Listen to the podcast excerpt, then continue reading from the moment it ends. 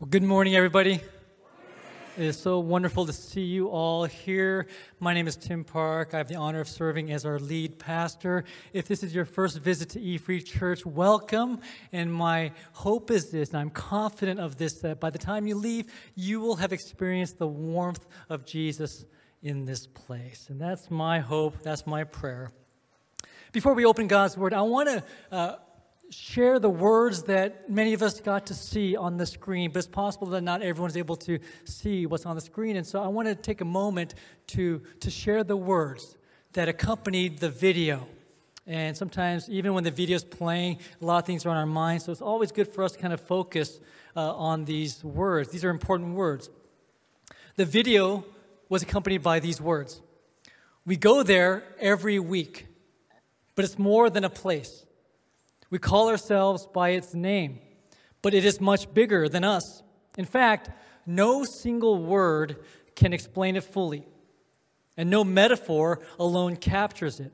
Yet, since the time of the apostles, believers have strived with God's strength to make it everything Jesus promised it would be the church, nature, purpose, function. And so we're continuing today in this series, this important series. And I've titled my message, The Importance of Corporate Worship, Part 2.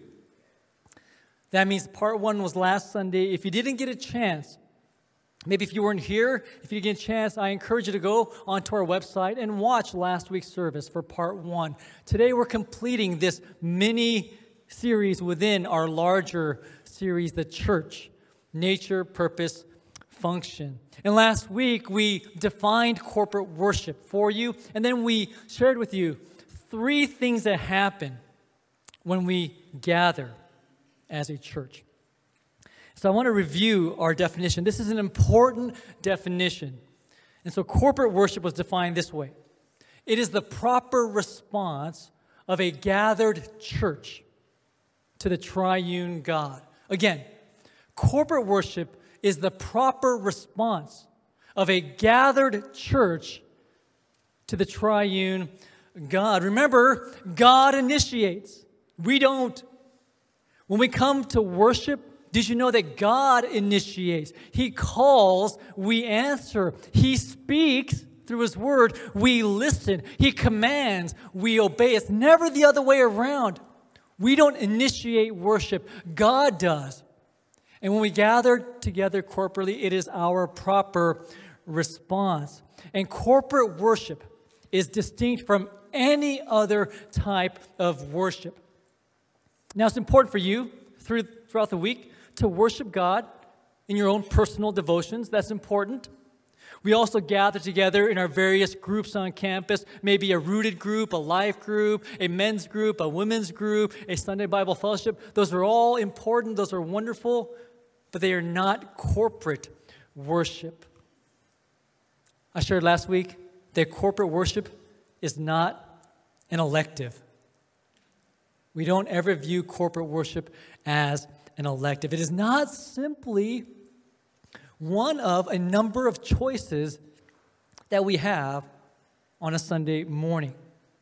And it's important for us to know this because we cannot have a proper view of God without a proper understanding of what it means to worship Him as a gathered church. And last week I shared with you three things that happen when we come together as a church. I'll review those three things very quickly, and then we're going to add two more to this list. So last week we shared three things that happen. Number one, corporate worship allows us to hear the voice of God together through His Word. Corporate worship also anticipates our worship in heaven, our worship experience in heaven. And thirdly, corporate worship provides the opportunity to experience three powerful symbols of our new life in Christ. So if you think back to last week, we said that corporate worship allows us to hear the voice of God together, collectively as a church. It's distinct from every other kind of Bible study. When you open up the Bible on your own, that's wonderful. When you open up the Bible with your small group, that's important. You discuss a passage, you ask questions, you learn from one another, that's important. Corporate worship is distinct from all those forms because it's the one time that we, together as one church, come together in one place and simultaneously hear the voice of God through His Word. That's why corporate worship is so important.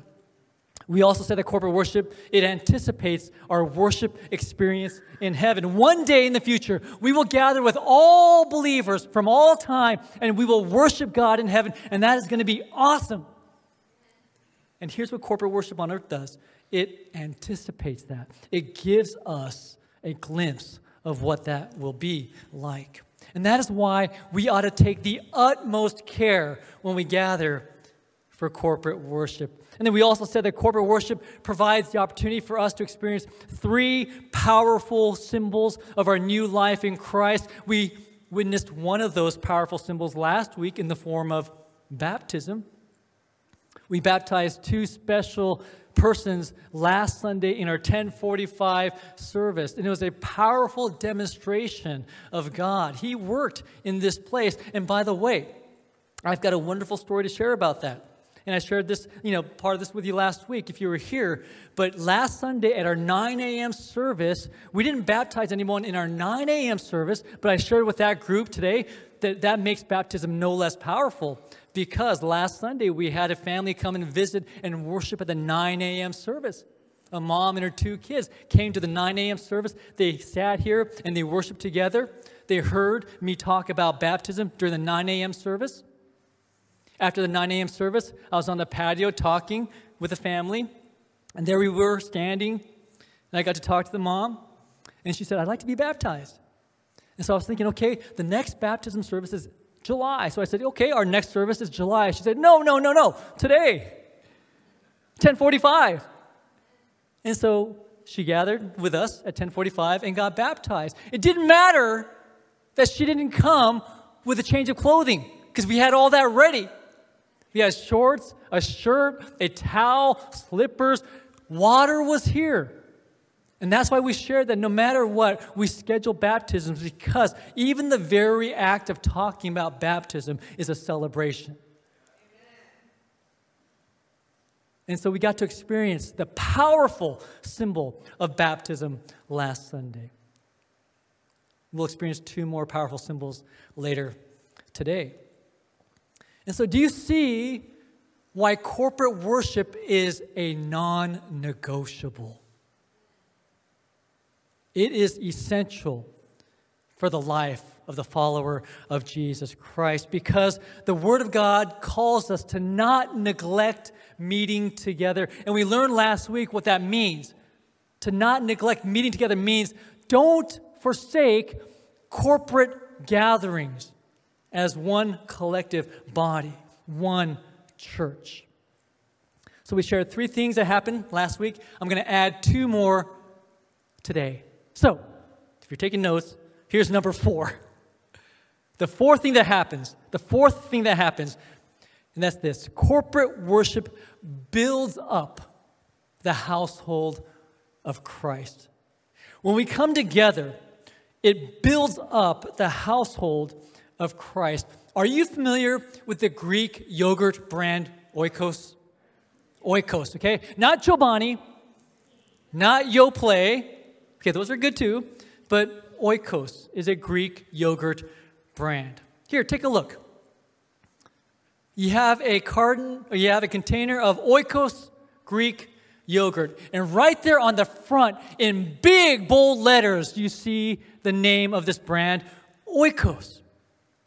Now, depending on where you are in the world today, you'll pronounce this either as Oikos, or actually, if you go to Greece right now, they pronounce it Ikos.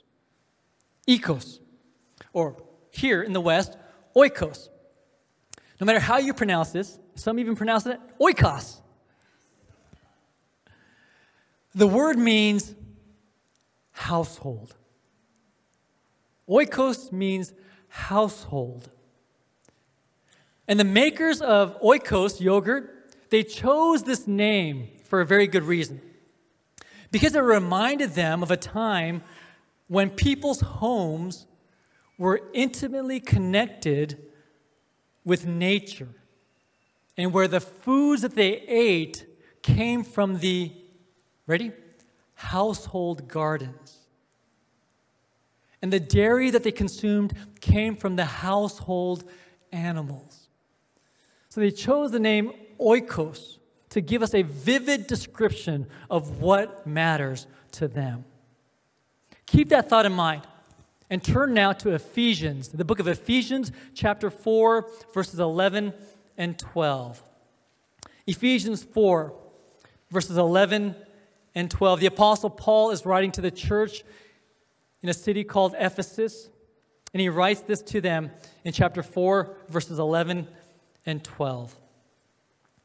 So Christ himself gave the apostles, the prophets, the evangelists, the pastors, and teachers to equip his people for works of service so that the body of Christ may be built up. Now, let's focus in on that term built up.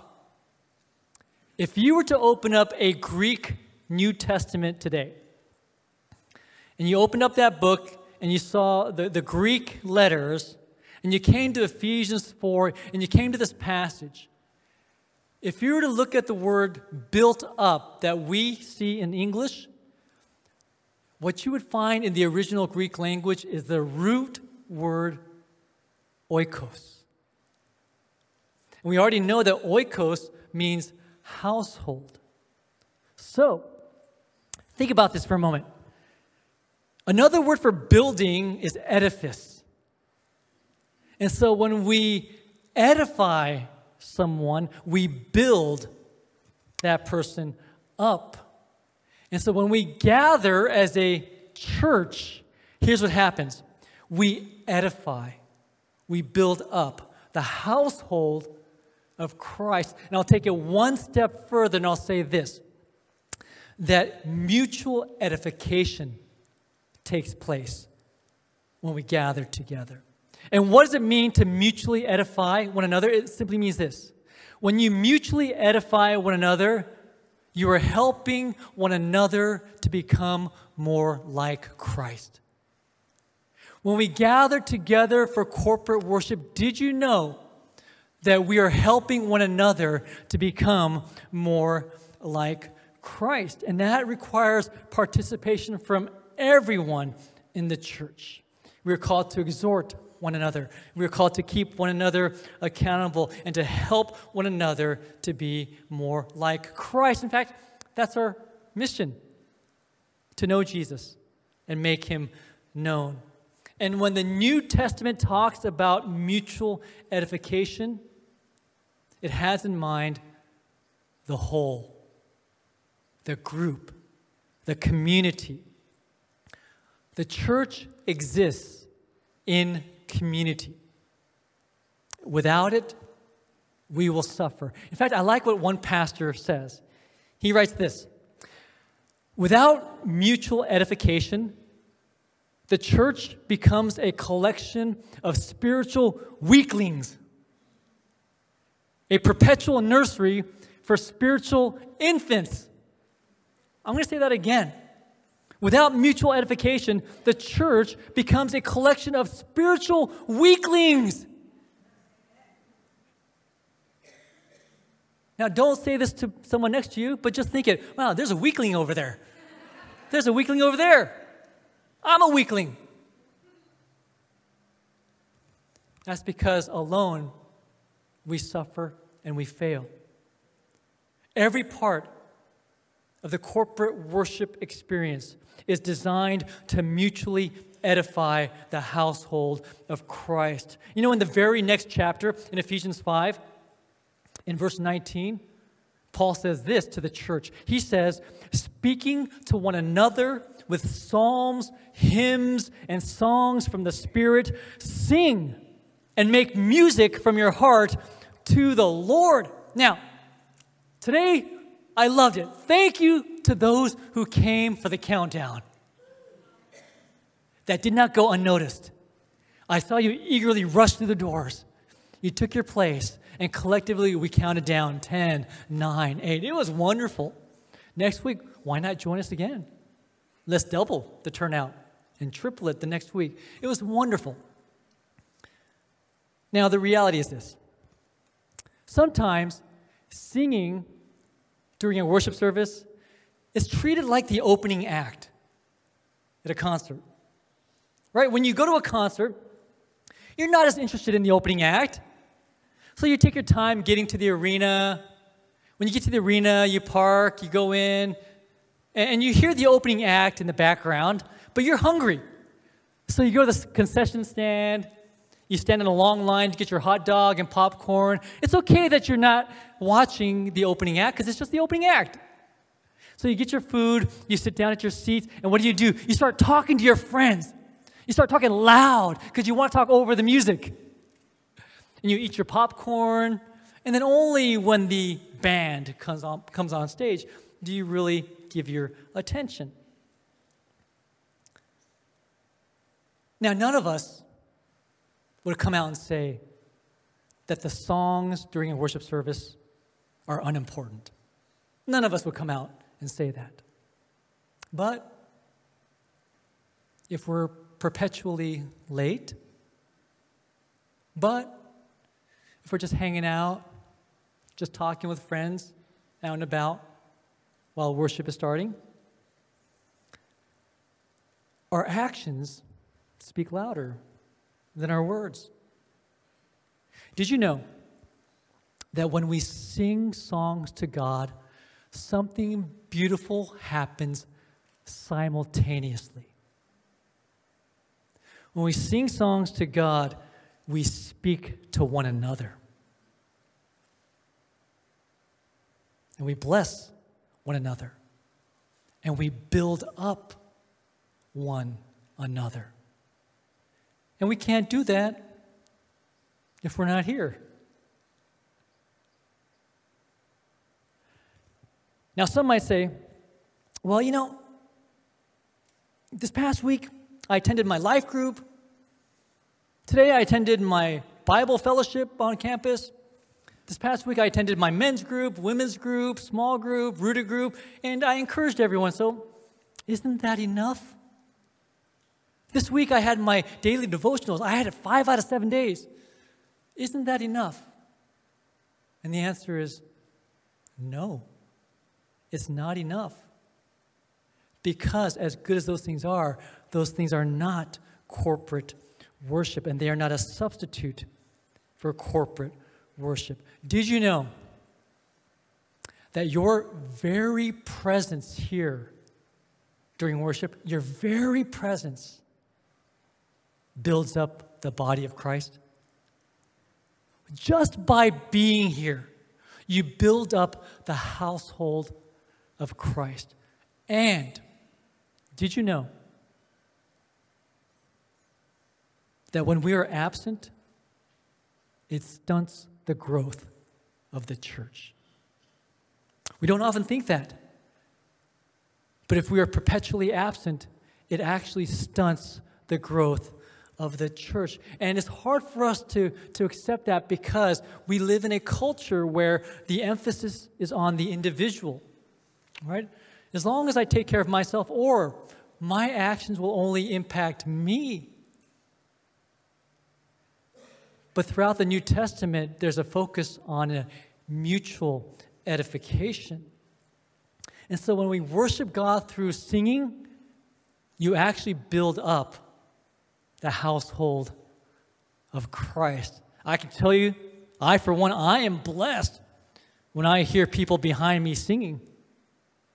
I, I am blessed. And I imagine those around you that they are blessed and they're built up when they hear you singing as well. And after we sing on a Sunday morning, we ask you to take a moment to greet those around you. Did you know that we have that as part of our worship service, not simply to stall to let the band get off the stage? It is not a filler. It's actually very strategically biblical. Because when you greet one another, in a gathered worship setting, it gives you the opportunity to look at someone, look at that person's smile, and be built up. So when you greet one another with a smile, and when your eyes light up, you might actually make someone's day that morning. You might meet someone new that morning. In fact, next Sunday, feel free when the person up here says, before you're seated, greet one another. Next Sunday, feel free to go all the way across the room to the other side and meet someone over there. And it's possible that you might say hi to someone you've never said hi to before because, quite frankly, every week we say hi to the same two or three people.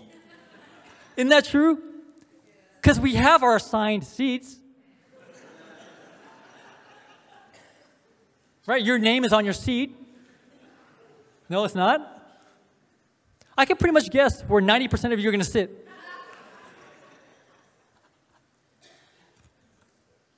By the way, if ever somebody is in your seat,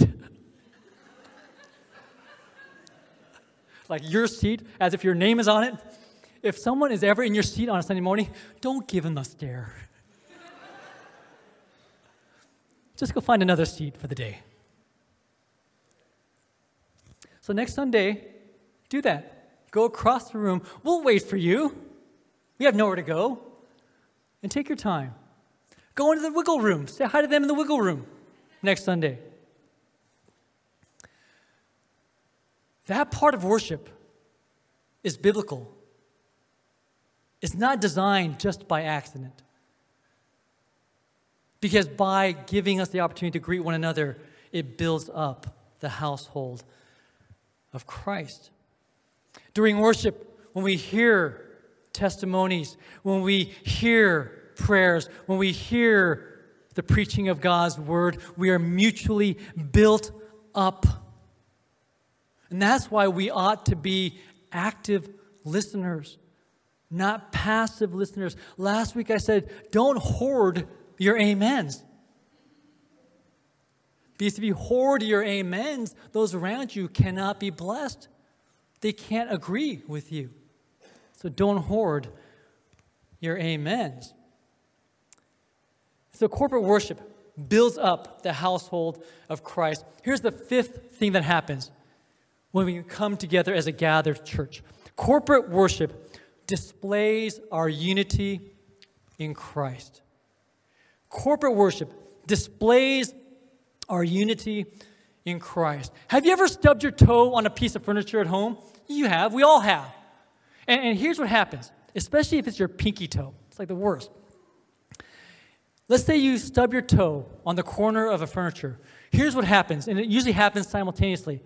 Your mind registers pain, you start to hobble, and then words might flow from your tongue, and then you hesitate to look down and you hope that your toenail is still there. And all that happens, even though just one tiny part of your body got hurt, your whole body comes to its aid and distributes the pain. Same with a sprained ankle, right? When you have a sprained ankle, it just doesn't stay isolated in the ankle, right? Your back starts to hurt because you're, you're limping and you're favoring one side. Your armpits hurt because you're using crutches. Your whole body hurts. I want you to turn to 1 Corinthians chapter 12, verses 25 and 26.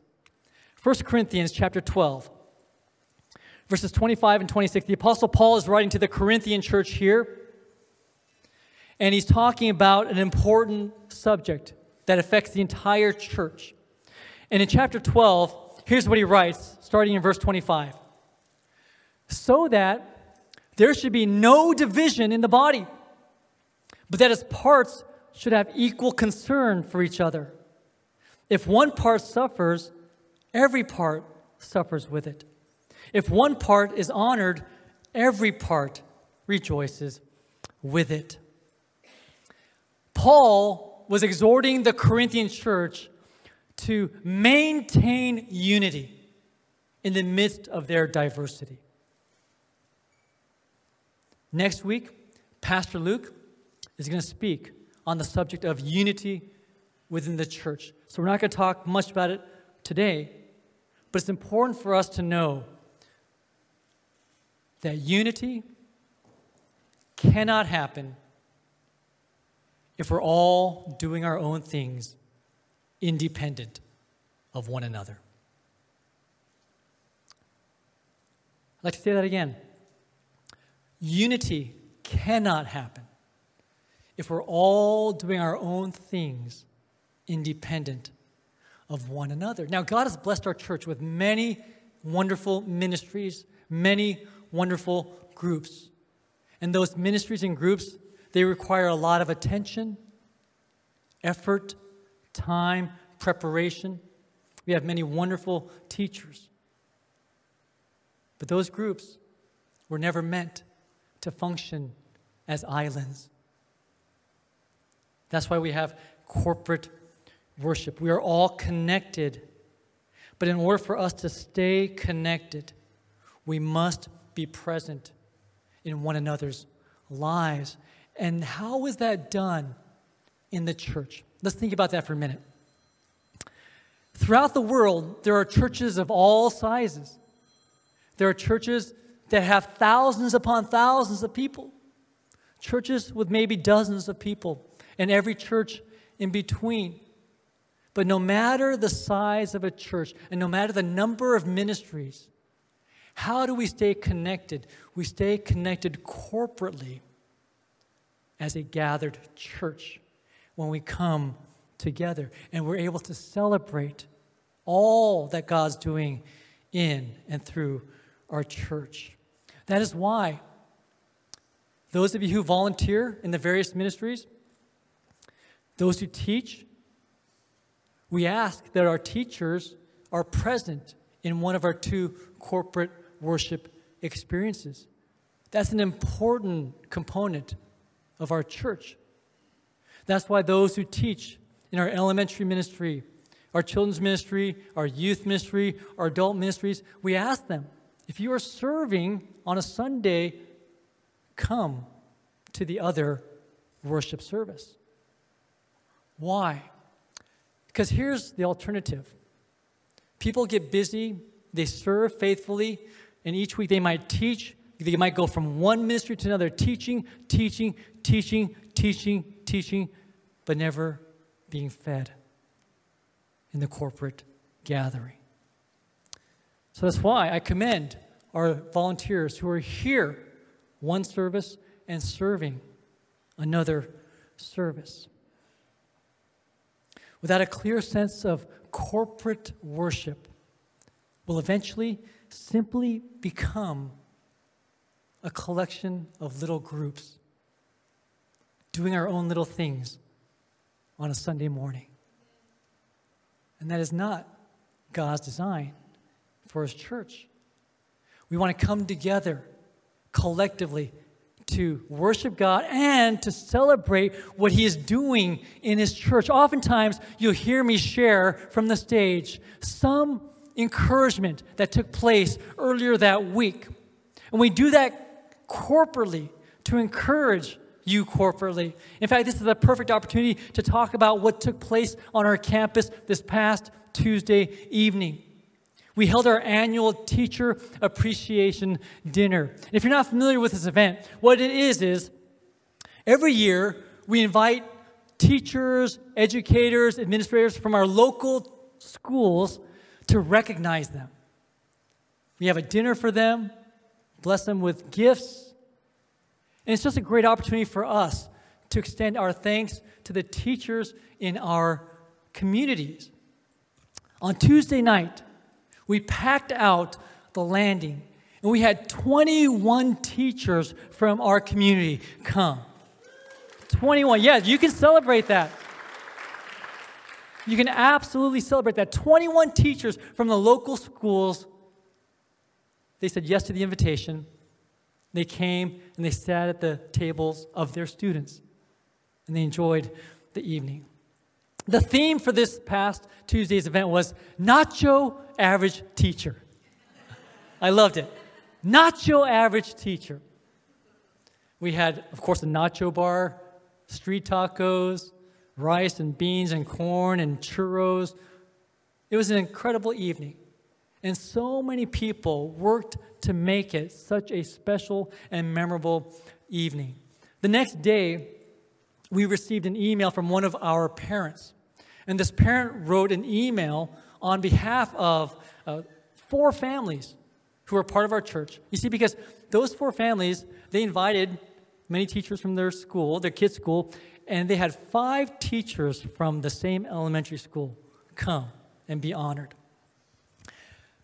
Allow me to read a portion of this email. And I share this because it is important for you to understand the significance of an event like this. And it's important for us to celebrate what took place on our campus. Here's just a portion of the email from one of our parents. This event is truly a special and unique way for our families to develop purposeful and intentional relationships with our children's teachers.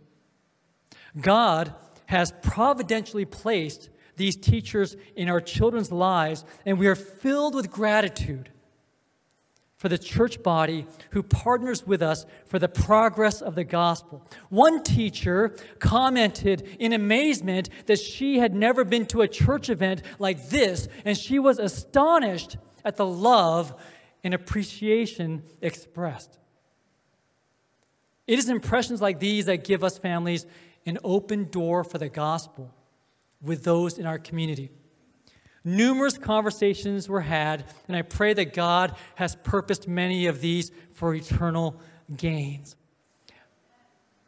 And then the parent concluded with this statement It is not lost upon us how much preparation and labor went into the organization, decorations, physical setup, games, presentations, and food to pull all this off. To see members of the body work together to do what no single member could do on their own is humbling and an inspiration for worship. We thank each and every one who gave selflessly of their time and effort with an eye towards serving our King. To him be the glory in all our endeavors. What an encouraging, spiritually deep email from one of our parents. That evening, I personally spoke to so many teachers who kept commenting, I can't believe this is all for us. And, and one particular teacher, she said, Oh, you know, this event has become known at our school. And she's like, I was kind of sad because I was never invited. Maybe she didn't ever have kids who were at E Free Church in her class until this year. And so she's like, wow, I feel so special. I got invited.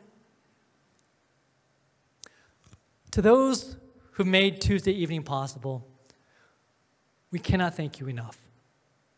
Every single one of you who made that evening possible. Do you see why when we come together corporately, we display unity because we're able to celebrate what happens together as a church. Had you not been here, you may never even heard about that encouragement. That's why corporate worship is a non negotiable because it brings together a gathered church so that we build one another up and it displays our unity in Christ, but I'm not going to end there. Oftentimes we think it just displays our unity amongst each other, and that's part of it. But did you know that when we gather corporately, it displays our unity for those who do not know Jesus yet? You see, because on any given Sunday, someone may walk into our church who does not know Jesus. And when they see people worshiping together corporately, it speaks to them. So it displays our unity to us as a church and to the watching world.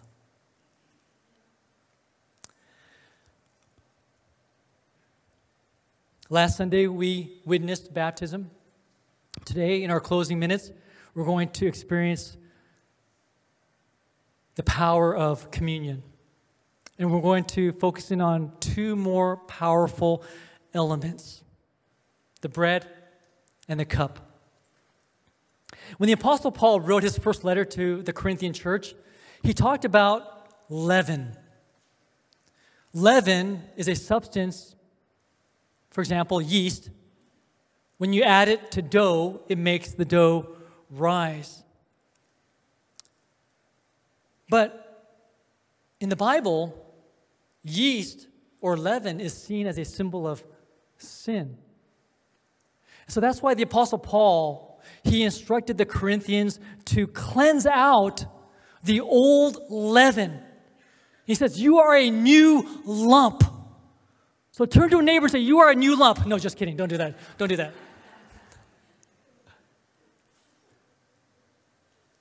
The Bible says you are a new lump. So cleanse out the old leaven. When Christ went to the cross, he died for our sins and he made it possible for us to be freed from the bondage of sin through his death. In fact, because of his death, we are no longer compelled to sin. In our old nature, we could not do anything but sin. We were compelled to sin by our former nature, but because of what Christ did on the cross, He freed us from the bondage of that sin. And that's why Paul says if anyone is in Christ, he is a new creation. The old is gone, the new has come. We are a new person. We're no longer bound by sin because the old leaven has been cleansed out. We are a new lump because of what Christ did on the cross. And so every time we take of the bread, it reminds us specifically of two things. Whenever we come to the Lord's table and we eat of the bread, it's a reminder of two specific things. It reminds us, first of all, of our new life in Christ. Our new life. We have a newness of life in Christ. The bread reminds us of that. It also reminds us of the spiritual nourishment that we receive in Christ. Jesus said, I am the bread. I am the bread of life. Whoever comes to me shall not hunger. You know, when we go to a restaurant, what do we usually do? We sit down, we get our menus from the server. The server comes back, takes our order, and then the server starts to walk away, but we say, No, no, hold on. Can I get some bread and butter and olive oil and balsamic vinegar? And so the server returns with a hot basket of bread. And so then we eat the bread, and then we look around to our neighbors and we eat some more, and we eat some more. And then before you know it, you're so full that you can't eat your entree because you've had all the bread. Why? Because bread is delicious. Am I the only one that thinks that? bread is delicious. Some years ago, when Nothing Bundt Cake opened up near our neighborhood, they ran this promo. We got a mailer, and it said, uh, the first X number of people in line on the first day will get a year's worth of free Nothing Bundt Cakes. So, guess who got up early? So I went into line at Nothing Bundt Cakes the first day that it opened where we live. I was the third person in line. So I was guaranteed a year's supply of Nothing but cake. So I get there and I say, I'm here. And they give me my certificate. I was kind of bummed to find out it was only one cake per month. But nevertheless, one Bundtlet per month for 12 straight months. And I made sure I put it in my calendar every month to go and redeem my free cake because I love cake. and bread is delicious. As good as King's Hawaiian bread is, as good as Porto's Bakery is, as good as 85 degrees Celsius bakery is, Jesus is better. Jesus is better. And every time we take of the bread during communion, it is a reminder that Jesus is better. Because he brings new life and he brings spiritual nourishment. There's a second symbol the cup. The cup reminds us of two things. It reminds us that we have been redeemed. When Jesus went to the cross, he bought us back. He paid a price to redeem us. God sent his only son to die for my sins so that I might experience eternal life. And that's why the book of Romans tells us that we are justified by his grace is a, is a gift through the redemption that is in Christ Jesus. And so the cup reminds us that we have been redeemed. Secondly, it reminds us that our sins have been covered. When Jesus went to the cross, he served as our propitiation. That's a big word, but what propitiation means is simply this it is a covering of the right kind of clothing. Propitiation is a covering of the right kind of clothing. So when Jesus went to the cross, here's what happened it brings us back to the garden. In the garden, when sin entered the world, what happened? Adam and Eve, they noticed their nakedness and they tried to cover themselves with fig leaves.